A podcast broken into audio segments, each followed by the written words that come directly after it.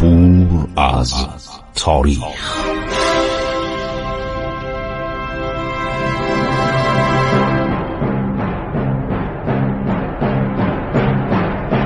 کاری از گروه جوان و اندیشه رادیو جوان.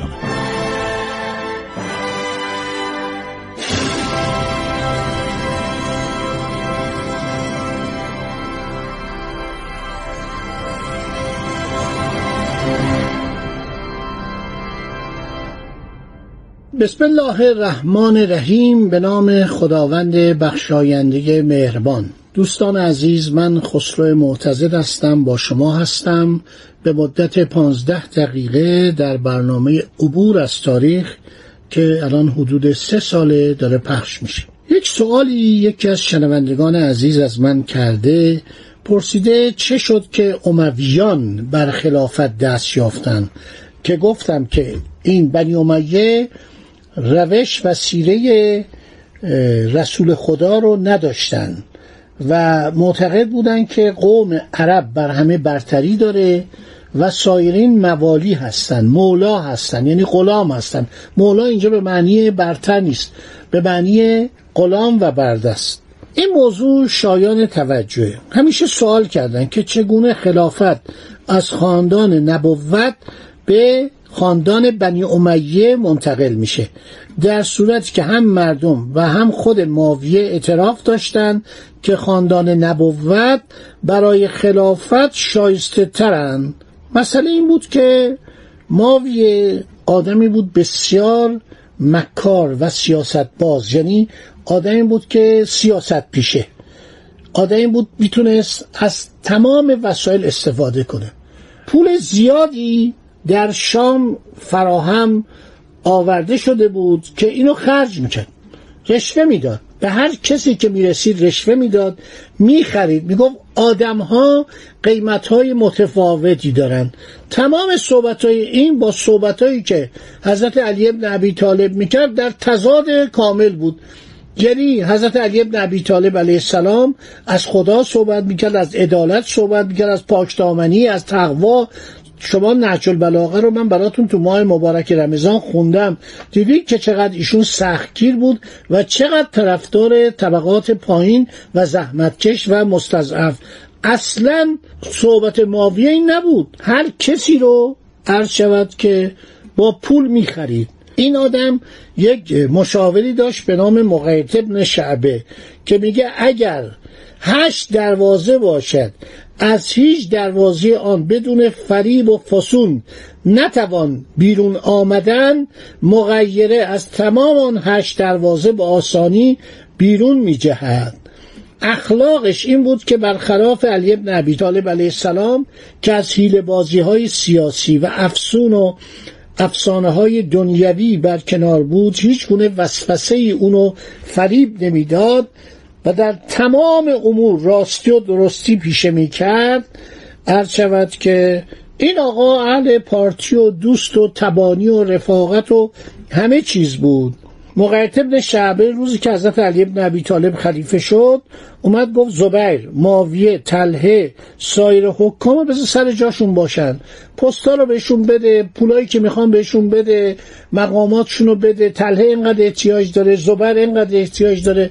همه رو رد کرد. علی ابن ابی طالب علیه السلام گفت من اهل این کارا نیستم، در شأن خلافت جانشین نبوت چنین کارهایی نیست.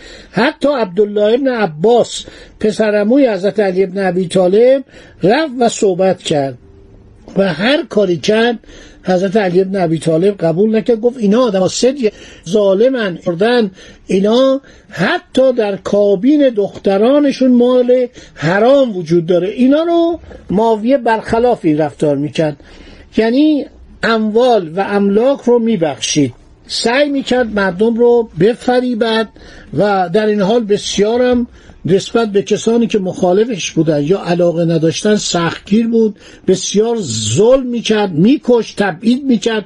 همه اینها رو عرض شود که انجام میداد.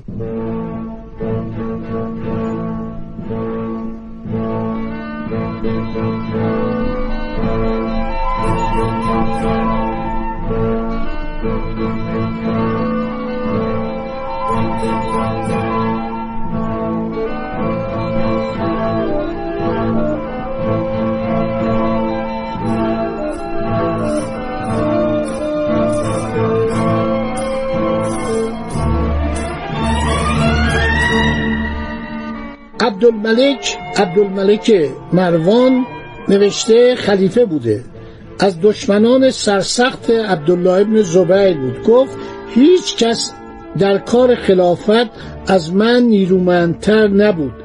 درست است که عبدالله عبدالله ابن زبیر زیاد نماز میخواند، بسیار روزه میگرفت، اما چون مرد خسیسی بود به درد سیاست نمیخورد. میگه اون آدم درستکاری بود. خسّت در اینجا به معنی درستکاری و امانت داری. گفت من پول خرج میکنم عرض شود که که مردم طرفدار من بشن. پول میداد، به فامیلاش پول میداد، به برادرش، به نمیدونم برادرزاده‌هاش، به همه اینها میرسید و به همین ترتیب عرض شود که خلافت میکرد.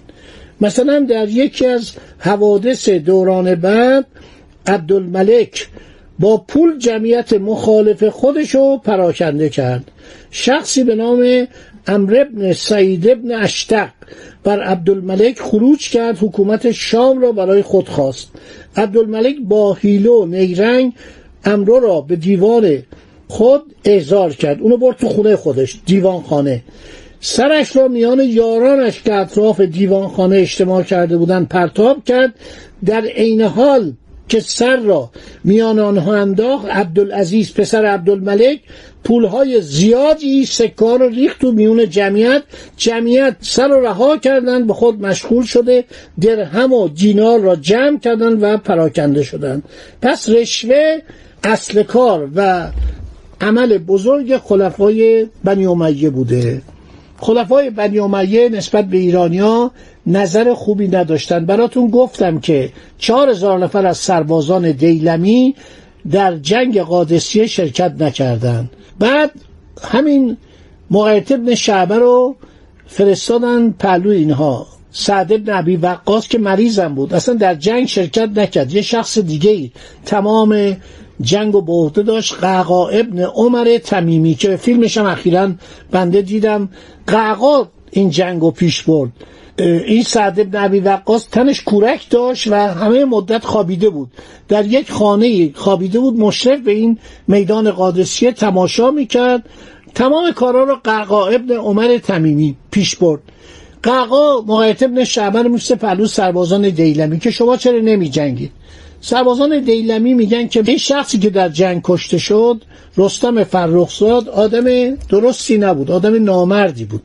هم در کودتا، یعنی هم در شورش نظامی علیه خسرو پرویز شرکت داشت و اونو کشت، هم دخترشو سر برید. ما نمیتونیم به این آدم خوشبین باشیم، وفادار باشیم، خودمونو کشتیم کنار. ما نسبت به این سردار و سپه سالار، یعنی بزرگ ارتشداران ایرانی، بدبین بودیم و حالا حاضریم با شما همکاری کنیم، مسلمان بشیم. خیلی برای مسلمانان عجیب بود و به اینا چقدر احترام گذاشتن و اینا رو فرستادن کوفه، شهری که تازه ساخته شده بود. در اونجا به اینا مسکن دادن. اینا علایق خاصی داشتن، احترام خاصی داشتن برای اولاد پیامبر بزرگوار، برای حضرت علی ابن ابی طالب، و در جنگ مختار سقفی اینا شرکت کردند.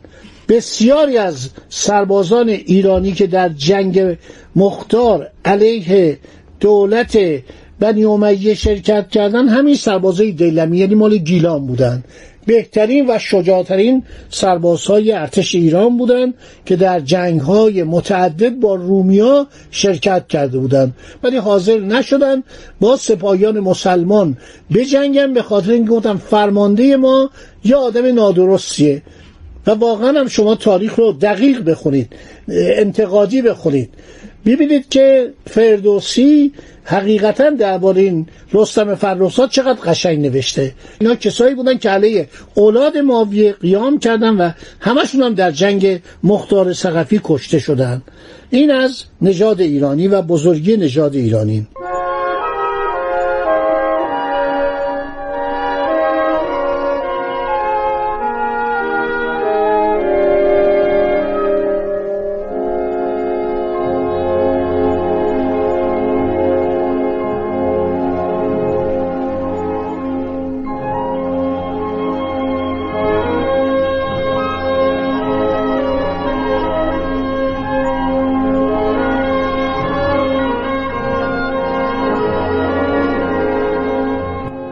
عبدالملک ابن مروان تا زمانش دفاتر اسلامی به خط و زبان مردمان محلی نوشته میشد. مصری‌ها به خط قبطی، شامی‌ها به یونانی، عراقی‌ها به فارسی و ایرانی‌ها به فارسی دفاتر دولتی رو می‌نوشتند. متصدیان دفاتر مردمان محلی یعنی مسیحیان شام، قبطیان مصر و ایرانیان عراق بودند. عبدالملک این رسم را برانداخت. دفاتر دولتی را از زبان‌های مختلف به عربی برگردانید و آن را به دست اعراب سپرد و زبان عربی را زبان رسمی دولتی قرار داد. زبان عربی یک زبان گسترده‌ای بود، لغات بسیار زیاد و زبان دین بود. بنابراین شما تعجب نکنید که در حدود دویست سیصد تا چهارصد سال بیشتر آثار فرهنگی، علمی و ادبی ایران به زبان عربی نوشته میشد، برای اینکه این زبان در تمام کشورهای اسلامی عمومیت داشت. مثلا ابن سینا اگر کتاب قانون یا شفا رو می نوشت، این کتاب می رفت تا اندلس، تا اندلس که دست اعراب اموی، شاخه‌ای از اعرابی که با عباسیان اختلاف داشتن، تا اونجا میرفت و خوانده میشد. همین بود که این کتاب کتاب علمی شد. قرنها این کتاب در مدارس طب اروپا تدریس میشد، کتاب قانون یا کتاب شفا که کتاب دیگه ابو علی سینا بود. چرا من اینا رو برای شما میگم؟ برای که در دوران اینها ایران قسمتی از دولت اسلامی بود. ایران بهش میگفتن اقلیم شرقی. ایران وقتی من میگم فقط ایران نبودا، یعنی افغانستان هم بود، ماوراءالنهر هم بود، تمام این کشورهایی که میگن جمهوری های آسیای مرکزی شوروی سابق که الان همه مستقل شدن، همه جزو ایران بود. باقی مطالب رو انشالله در برنامه های بعدی براتون میگم. داستان ایران داستان بی پایانیه. داستان ایران بسیار داستان جالب و درخشانی، سرگذشت شامخی است که باید هر ایرانی آن را بداند. خدا نگهدار شما.